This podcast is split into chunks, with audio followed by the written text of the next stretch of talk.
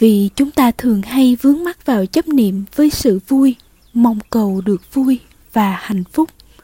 Nếu đã từng được như thế, rồi không còn được vậy nữa, thì thấy là đau khổ quá. Khổ này vô thường lắm vậy. Nếu chưa cảm thấy hạnh phúc, mong cầu được vui sướng, hạnh phúc, chưa đạt được điều đó, dễ cảm thấy thất vọng và tưởng rằng mình mãi khổ. Khổ này hư huyễn lắm vậy vậy nên, vui thì vui, buồn thì buồn, không vui không buồn, cũng vậy thôi.